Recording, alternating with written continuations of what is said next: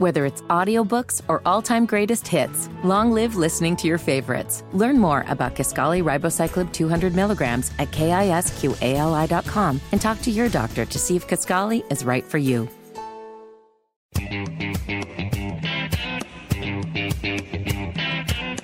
Live from the heartland and the crossroads of America, it's Tony Katz today. Good afternoon and welcome back to Tony Katz Today. I am Tony Kinnett, your guest host, different TK.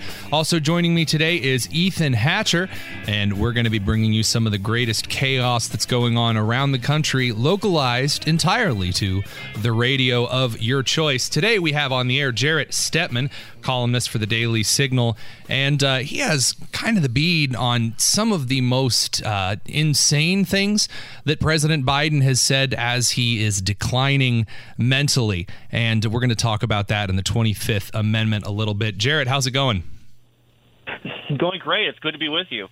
So uh, you wrote a piece called uh, "God Save the Queen Man" uh, with Biden. Talk of the 25th Amendment is muted, and we actually have the audio of that, and we're going to go ahead and play it here before we get started.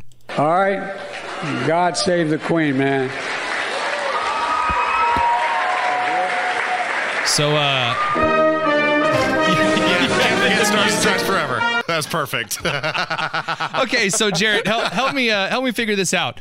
Uh, did did President Biden say this uh, like at in the UK or, or something? Even was he in England when he was, or maybe an English event? no, he said this uh, in in Hartford, Connecticut. Uh, at, at a, actually, funny enough, at a, a at a speech in which he was talking about gun control. So, strike one, he wasn't in the UK. The the strike two, the Queen has been dead now for over six months. And strike three, he was speaking about this at, at a speech where he was talking about gun control. I, I seem to remember Connecticut being one of the original 13 colonies of the United States that may have had a little bit of a, an issue with the idea of, of gun control and monarchy. I just just one of those things that I know from the from the history books.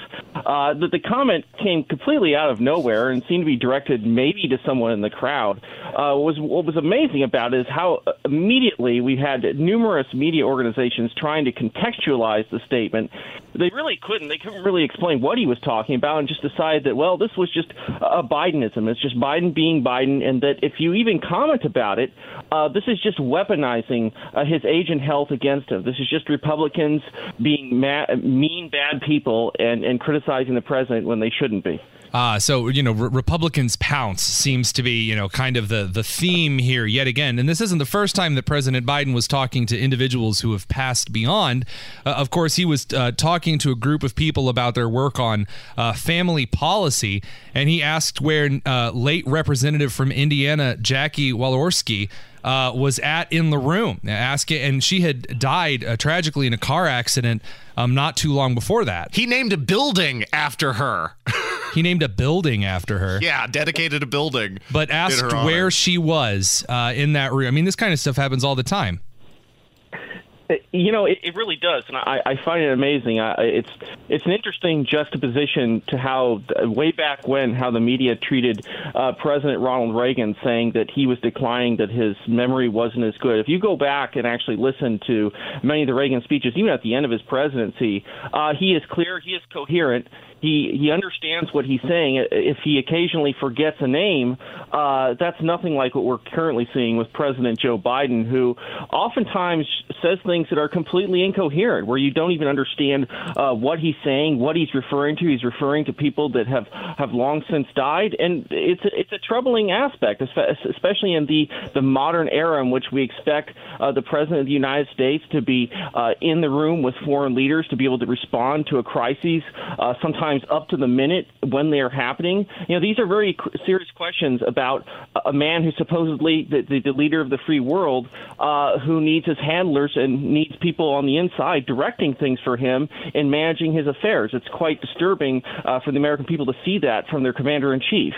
We're on with Jarrett Stepman of the Daily Signal, and uh, you know some might kind of counter back a little bit here to, to play the devil's aging advocate. Uh, some might say, well, who cares if he you know says kind of weird things sometimes that at least he still has a fundamental grip on policy. He could maybe articulate what uh, laws were being passed. Well, let's say a, a law banning uh, pistol braces, uh, for example. Uh, does does the president at least have a good grasp on talking about policy and, and what things are in defining terms?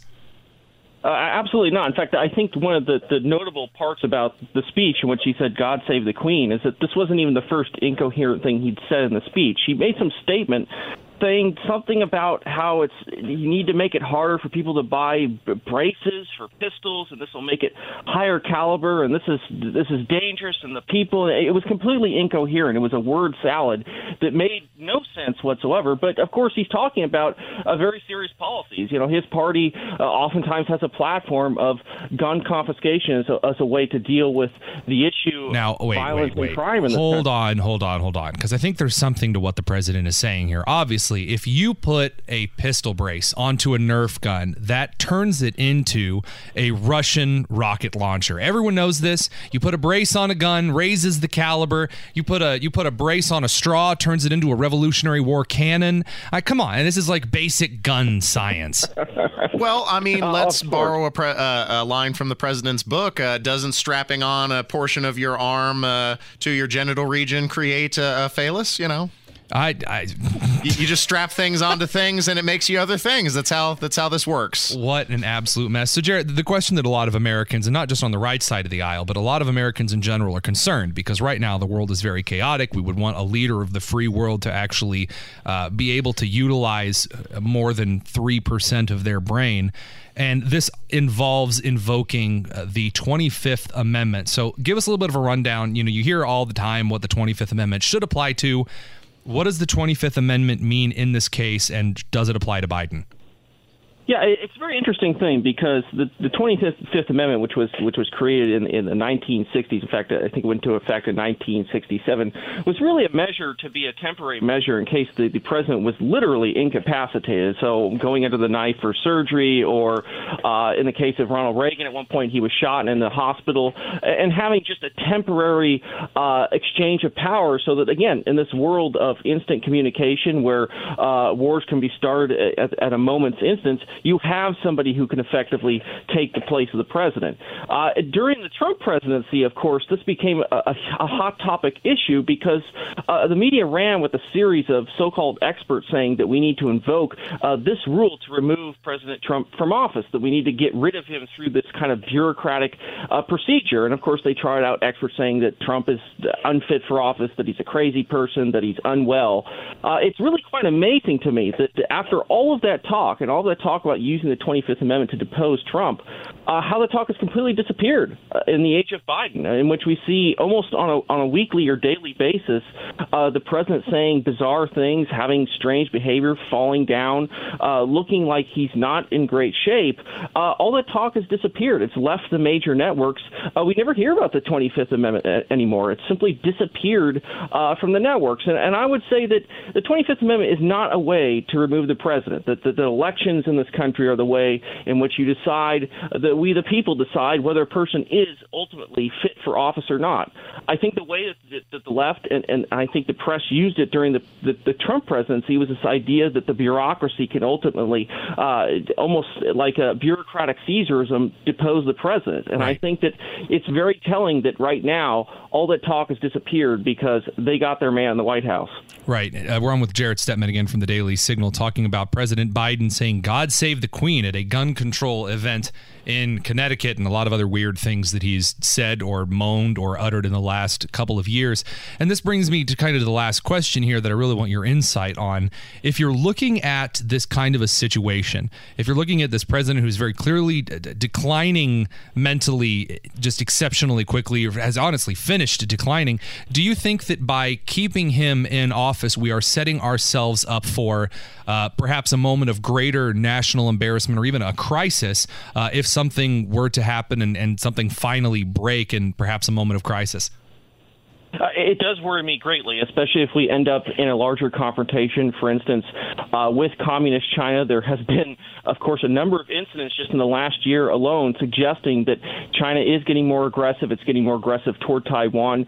Can you imagine us being in a war, especially of the magnitude of a World War II or something even uh, not even nearly that large, uh, and having a president who is unable and incapable of, of gathering his thoughts quickly, of dealing with world leaders, of doing what uh, we've expected presidents to do in the past. It's a, it's a, it's a frightening thing, especially given the importance of, of the executive in modern foreign policy. And it's, I think, why Americans, really, of, of all political backgrounds, uh, should be deeply worried about this. This is, uh, you know, who exactly is running the country? Is it the president elected by we the people, man who stands for the, the will of, of the Amer- of Americans, or is it some kind of deep state clique that is running things behind the scenes with a president who's ultimately controlled by them and is unable to deal with the challenges of the modern world. That's a that's a frightening that's a frightening prospect, and I think that's really right now what we're faced with.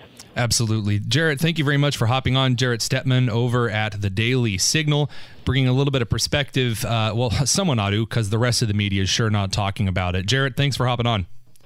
Thank you. God save the Queen, man. God save the Queen. Uh, we're going to be talking a little bit later about the president's number two. That's right, not Kamala Harris. Karine Jean Pierre, the legendary black lesbian of historical, historical, historic significance. As uh, well, that's what she called herself. You are listening to Tony Katz today. Don't go anywhere. Whether it's audiobooks or all-time greatest hits, long live listening to your favorites. Learn more about Kisqali Ribociclib 200 milligrams at kisqali.com and talk to your doctor to see if Kisqali is right for you.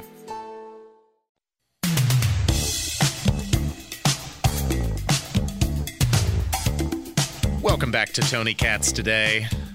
For the better part of a week, America and the world was gripped, waited, waiting with bated breath for the fate of the OceanGate submersible that was lost as it visited the Titanic. Ultimately, we now know the fate of the five passengers, all dead, and the submersible crushed in a catastrophic implosion um, which ultimately seems to be the most merciful thing that could have happened, as opposed to imagining those poor souls suffering at the bottom of the ocean in cramped conditions for almost five days in pitch darkness and sub zero conditions, um, and also slowly starving of oxygen. So the fact that it ended quickly, I think in this case, is merciful, although obviously it can't be understated that for the families, this is an enormous tragedy. And especially feel sorry for that 19 year old who, according to reports, was just trying to bond with dad taking this trip to the bottom of the sea.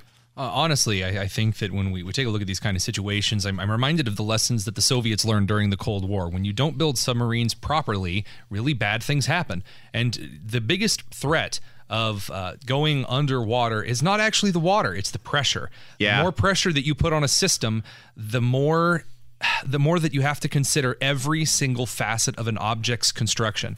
And it looks like from the, the construction that we've seen in, in the, the diagrams and in the, the interviews that were uh, done before this submarine went on this voyage over the last couple of years, it did not appear to be something that was taken very that was taken very seriously. I can say shockingly. This, no, I, exactly. I can say this about Elon Musk and, and SpaceX. They take every single launch very seriously. They make sure that if there is any sliver of uh, an option that that something is going to fail, that it is well documented and prepared for ahead of time, like that exploding exploding launch that happened a couple of months ago.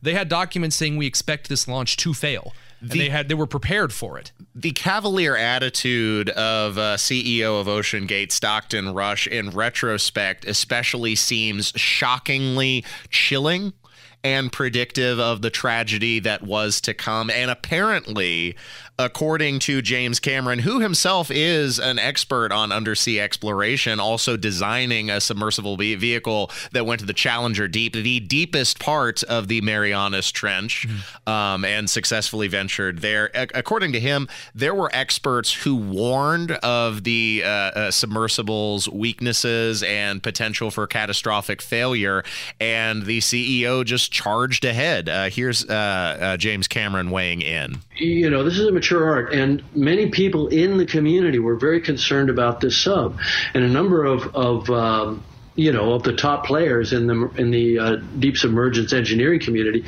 even wrote letters to the company saying that what they were doing was too experimental to carry passengers and that needed to be certified and and so on. So I'm I'm struck by the similarity of the Titanic disaster itself, where the captain was repeatedly warned about ice ahead of his ship, and yet he steamed at full speed into an ice field on a moonless night and many people died as a result. And for a very similar tragedy where warnings went unheeded to take place at the same exact site, with all the diving that's going on all around the world, uh, I, I think it's just astonishing. It's really quite surreal. His name is James Cameron, the bravest pioneer. No budget too steep, no sea too deep. Who's that? It's him, James Cameron. During the same interview, James Cameron also um, discussed that people in the submersible community and the oceanographic community understood well in advance of the rest of the world finding out that the submersible had likely collapsed. And this continues to be a developing news story. You're going to hear more about this on the Hammer and Nigel show coming up from 3 to 7. Stay tuned. They will give you more details about when potentially the Biden administration became aware that the submersible was oh, collapsed oh, yeah. and perhaps all this expenditure of Can, resources didn't even need to happen. And the re- you, well, let me let me get to this, Tony, because the reason why they knew about it, as you're well aware, there are underwater listening stations that around, we've had since the Cold War. We've had since the Cold War around the world, and as early as Monday, they had registered a large sound that likely indicated there was a catastrophic implosion. Of course, it wasn't confirmed until they found the debris field, but people in the know already had a good inclination. And Cameron had reached out to friends, already extending condolences right. uh, for the likely conclusion that ultimately was the case. So, d- d- very important to note, by the way, as far as we're talking about the U.S. being able to monitor things across the ocean, uh, that kind of implosion is going to cause a very definitive sound profile that's not just like a whale slapping something at the bottom bottom of the sea. And that is something that U.S. Navy most likely knew. And now, of course, there are questions that are arising like, mm-hmm. what did you know? Why did we waste the Coast Guard's time and put all of these people at risk looking for this sub? The um, countdown timer, they're yeah, running out of, oxygen. Stuff, yeah. Hours it's, left. It's, it's, it's, embarrassing. Again, the United States under the Biden administration really showing that it has no idea how to effectively communicate and monitor our skies or our seas. However, I want to point this out because I don't think it's going to get discussed. Hubris, pride, really is the greatest sin of man, and more people have died over the arrogance of an individual who you call you said that was cavalier about how they're going to go do this and they're going to have their submarine and they're going to go to the it was it was hubris it was arrogance that caused the challenger explosion. It was arrogance that caused the titanic to sink the first time and now we're looking at yet another case in which some individual thought they knew it all they didn't need to listen to anybody they knew what they were doing and people died as a result. And, and that is a tragedy. and of course you have the biden administration continuing to hone the policy initiated during obama Obama, which was leading from behind, which is exactly what we do when we don't ha- show leadership in a time of crisis like this, instead allowing the enormous expenditure of resource when didn't need to happen. Now, speaking of this cavalier attitude, of course, we've been combing through appearances by the CEO, commentaries from members within the submersible community, and in particular, the CEO saying that he wanted to uh, have an inspirational company which didn't rely on the expertise of 50 year old white guys to to drive their submersible. When I started the business, one of the things you'll find there are other sub operators out there, but they, they typically um, have uh, gentlemen who are ex-military submariners, and they oh, the horror. see a whole bunch of 50-year-old white guys. Um, I wanted our team to be younger, to be inspirational, and I'm not going to inspire a 16 year old to to go pursue marine technology. First of all, and I know we're running out of time in this segment, I want to make this clear. More young men have been inspired by good officers in the military than any other field period. Heroes of militaries around the world are half half of our literature objects. So, first of all, no. Second of all, you know who probably wouldn't have screwed up? Some former submariner who knew what he was doing. The submarine crews in the U.S. Navy are ridiculously well trained. They are psychologically evaluated for intense situations. The, the, submar- the submariner program for the Navy rivals that of NASA and uh, the kind of disrespect. Yeah, of course, your arrogance would cause the death of people. What a fool. As much as technology has improved, the hazards presented from undersea exploration or even normal operation from a submersible at depths of like 200 to 300 meters, let alone compared to 4,000 meters, are enormous and, of course, require the dedicated concern of experts who have spent the better portion of their lives under the sea. You know, I'd, I'd rest behind them. I'd, I'd put some confidence there. The argument of authority is a logical fallacy. Just because you have a degree does not make you special. However, ignoring the experience an individual has is a very bad decision. We're going to be back in just a few minutes here on Tony Katz today. Don't go anywhere. You don't want to miss it.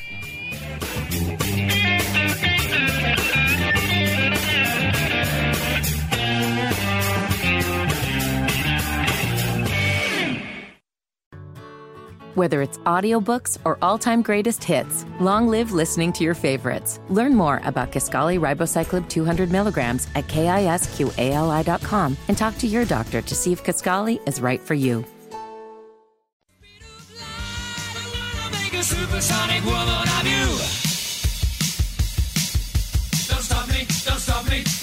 Hey, hey, Good afternoon and welcome back to Tony Katz today. We've saved some of the best for last. I'm Tony Kinnett here, subbing in today with Ethan Hatcher for the venerable Tony Katz. And Ethan, I have a question. Have you ever been really bad at your job?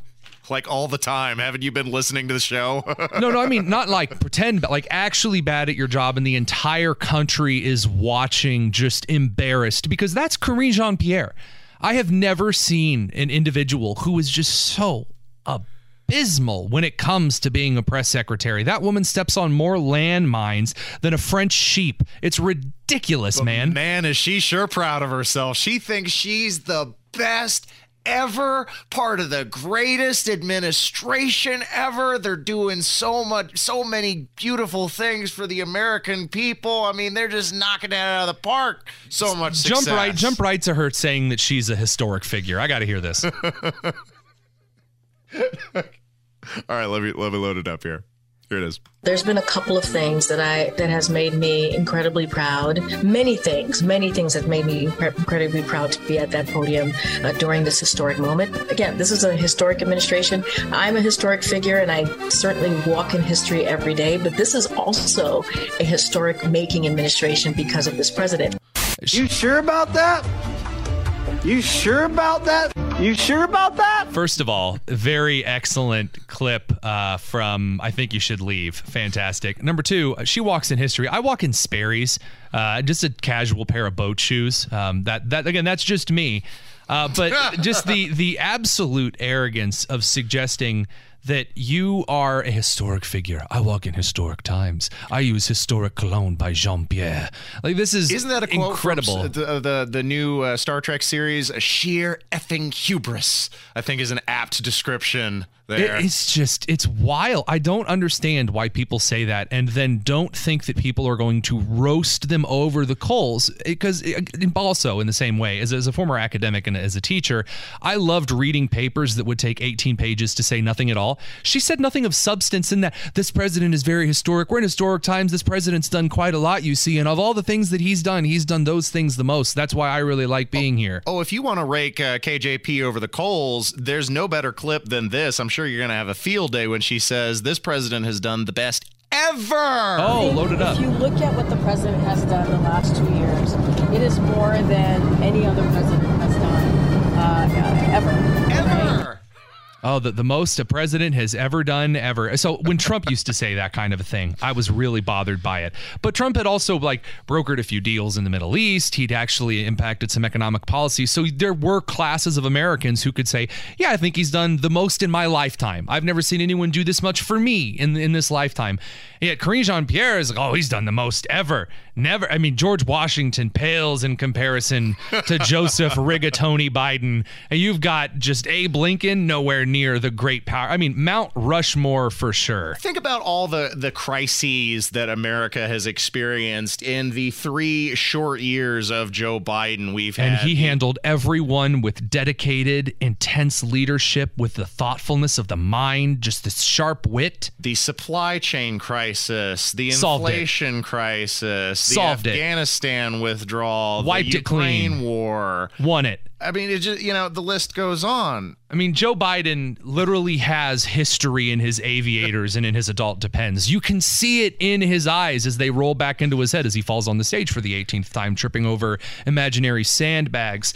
And Coming this home, is coming home to his next scoop. I of would- Jeni's ice cream. I would feel bad for president, and I do feel bad that I do think he's a victim of elder abuse, and I think Jill Biden is a horrible person Oh, for yeah. continuing to prop her husband up on scarecrow sticks. Uh, but I really would be more inclined to feel bad for Karine Jean-Pierre, whose job is to clean after a man who's just never-ending toddler of making messes. Yet she doubles down. She makes it worse on herself. Uh, this is something from the RNC today. She said, and I quote, "Some Americans don't quite know all the full impact of the president's economic policies." So first of all, not grammatically how you say that. Don't quite know all the full impact. I, I would also like to point out that uh, Americans are paying more at the grocery. Has anyone noticed that you can buy one bag of groceries now and it costs over a hundred dollars? Oh, I've noticed.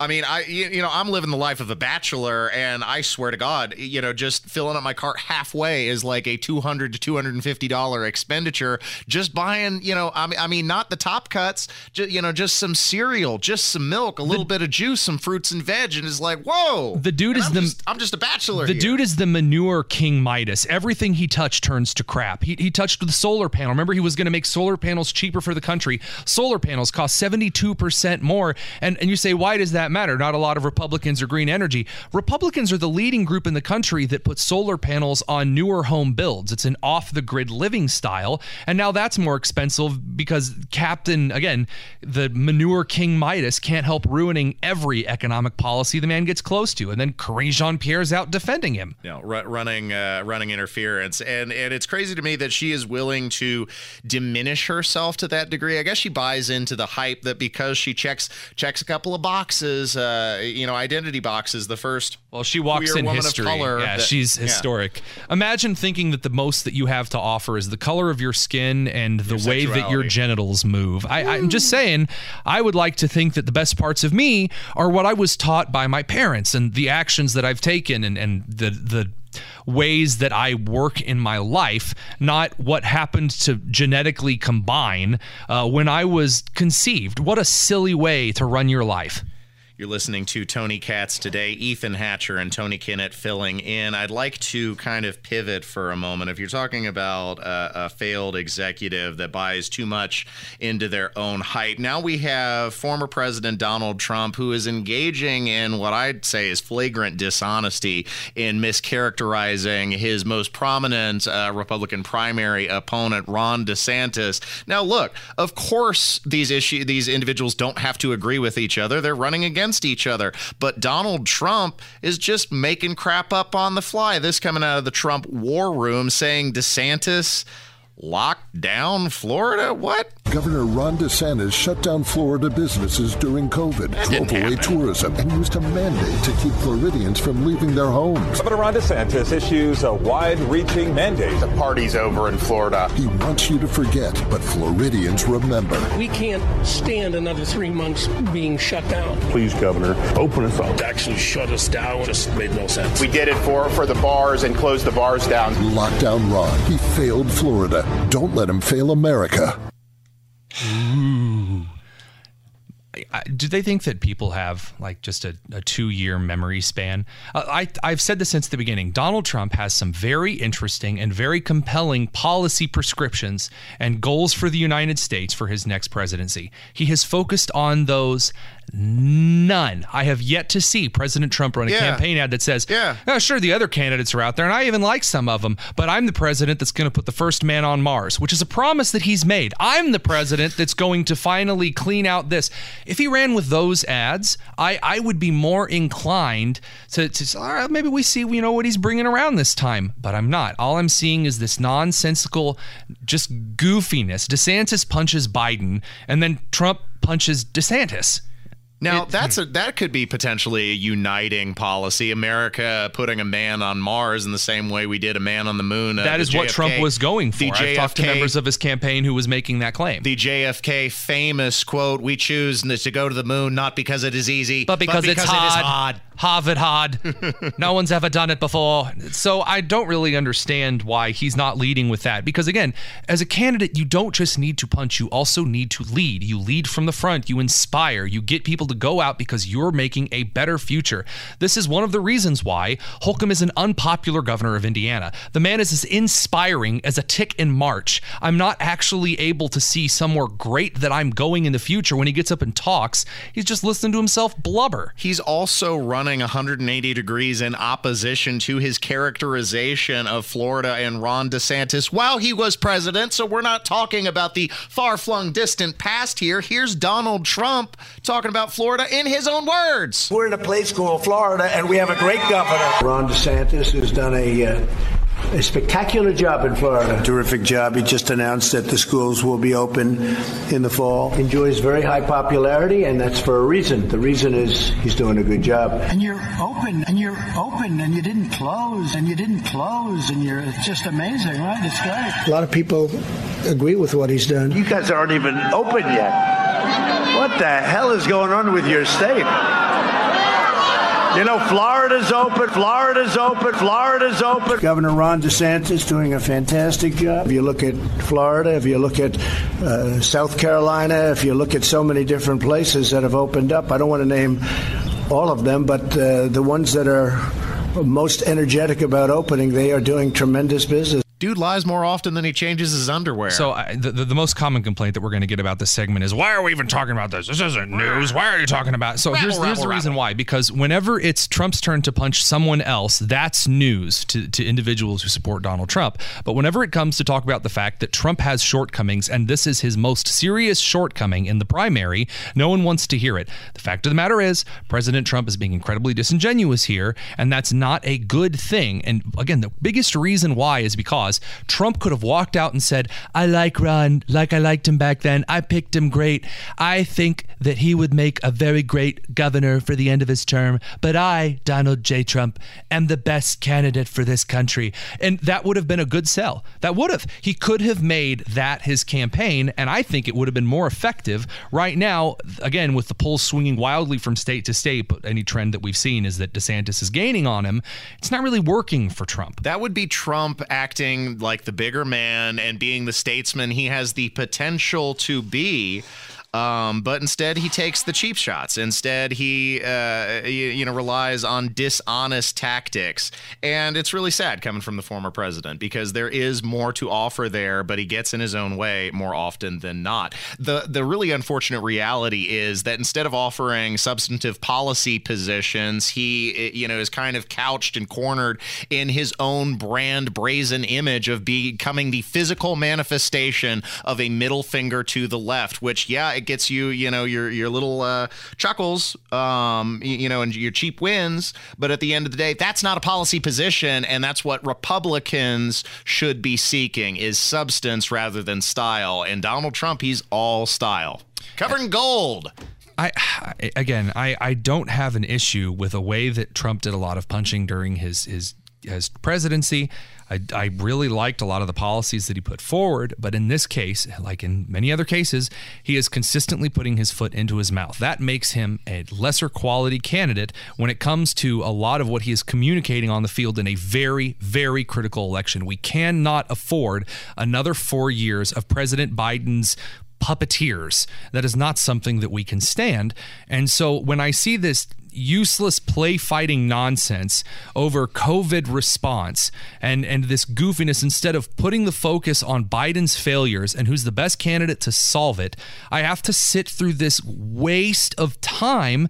At the same time by the way that he's not addressing serious problems which is number 1 you said the election was stolen in 2020 okay how are you going to stop the election from being stolen this time I haven't heard any answer to that. Have you? He he picked some real stinkers in his cabinet. He picked a lot of really horrible people when he was in office. Consistently, I've heard, well, he was just naive and he learned his lesson. I haven't heard anything from him yet, though, on why he chose people that now he's deriding as evil traitors he's known all along, yet at one time he was praising them.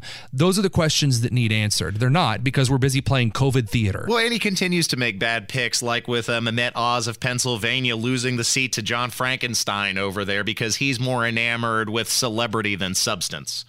You're listening to uh, uh, Tony Katz today, Ethan Hatcher, and Tony Kinnett filling in. We're wrapping up in the next segment. Don't miss it. Stay tuned.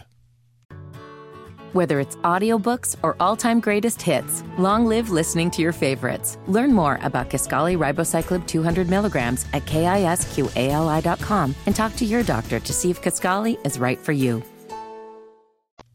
It's Friday,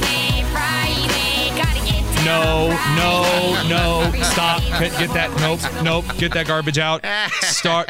Absolutely not. Ca- Can I try again? Try again. All right, all right, all right. Happy weekend. Oh, that is much better. Welcome back, ladies and gentlemen. That's right, the only two genders that matter to Tony Katz today. I'm Tony Kinnett, the other TK, just lowercase. Joining me is the stellar Ethan Hatcher, and we have saved some of the best for last. Ethan, what are we cracking at this segment? Can't believe you use gender gendered language. I'm so offended. Good. Happy Pride Month. All right, we're celebrating an important anniversary, uh, Mr. Tony. You know, we survived Doomsday. I- Again, I, have survived several of these. That's um, true. the We, we have been scheduled for death by net neutrality. We were all going to die due to Donald Trump's nuclear war. Mayan calendar. Killer bees. Uh, what was it? Um, Uh, the avian flu. I was going to say flu, bird flu was a good one. Pig flu, swine flu. You know, I mean, just all, all kinds of apocalyptic events, but also apparently climate changed. We passed the date as of Wednesday. Well, the date according to whom? Because that's really the kicker. Greta Thunberg. How Oh. dare you? That first of all, stellar impression. So I if we're if we're crossing some very important dates here, what what what was this big prediction that our esteemed high school dropout colleague made? Five years ago, uh, this uh, Rhodes scholar said that a top climate scientist is warning climate change will wipe out all of humanity unless we stop using fossil fuels over the next five years. Now, Tony, I drove here in a vehicle that relies on fossil fuels. I don't know about you. I'm pretty sure producer Kylan, yeah, you drove, drove fossil fuels as well? Up, unfortunately. Okay, uh, and yet the world hasn't ended. Five years later, there's a lot of humanity uh, around. Uh, there's certainly uh, some humanity getting up into trouble in Hogsets, Indianapolis. Uh, there's humanity right here in the studio. We're all we're all doing just fine. And as a former member of Jehovah's Witnesses, I want to say that there's actually a key to effective doomsday proclamations, and the witnesses learned this themselves. You know, you need to keep it um, threateningly imminent, yet appropriately vague because when you put a date on it like for instance stay alive to 75 it makes you look silly when the date is passed and kind of like you don't know what you're talking about Much like we've discussed with climate change uh, multiple times over the last couple of decades, this is now the 15th doomsday. and as we close things down here today, I remind you that there will be many doomsdays in your life. And uh, it is far more important that the celebrities get to travel around around in their private jets and uh, enjoying all of that massive carbon emission. But your Toyota Corolla, your Honda Civic, that is the real problem, and you should feel guilty over No, it. if you eat steak, you're killing the climate, according to Mayor Eric. In that Adams. case, I will start having two steaks per evening. I want to make up for all the vegans. double up on the meat consumption. You know, harden those arteries to uh, you know, con- uh, As uh, is solid my concretion. sacred duty. Thank you guys for joining us today again. That's Ethan Hatcher. I am Tony Kinnett. We've been filling in for Tony Katz. Had We- a hell of a fun time today, man. It's been a Absolutely. pleasure broadcasting. Absolutely. Stick around for Hammer and Nigel. It has been an absolute joy. Take care. Woo!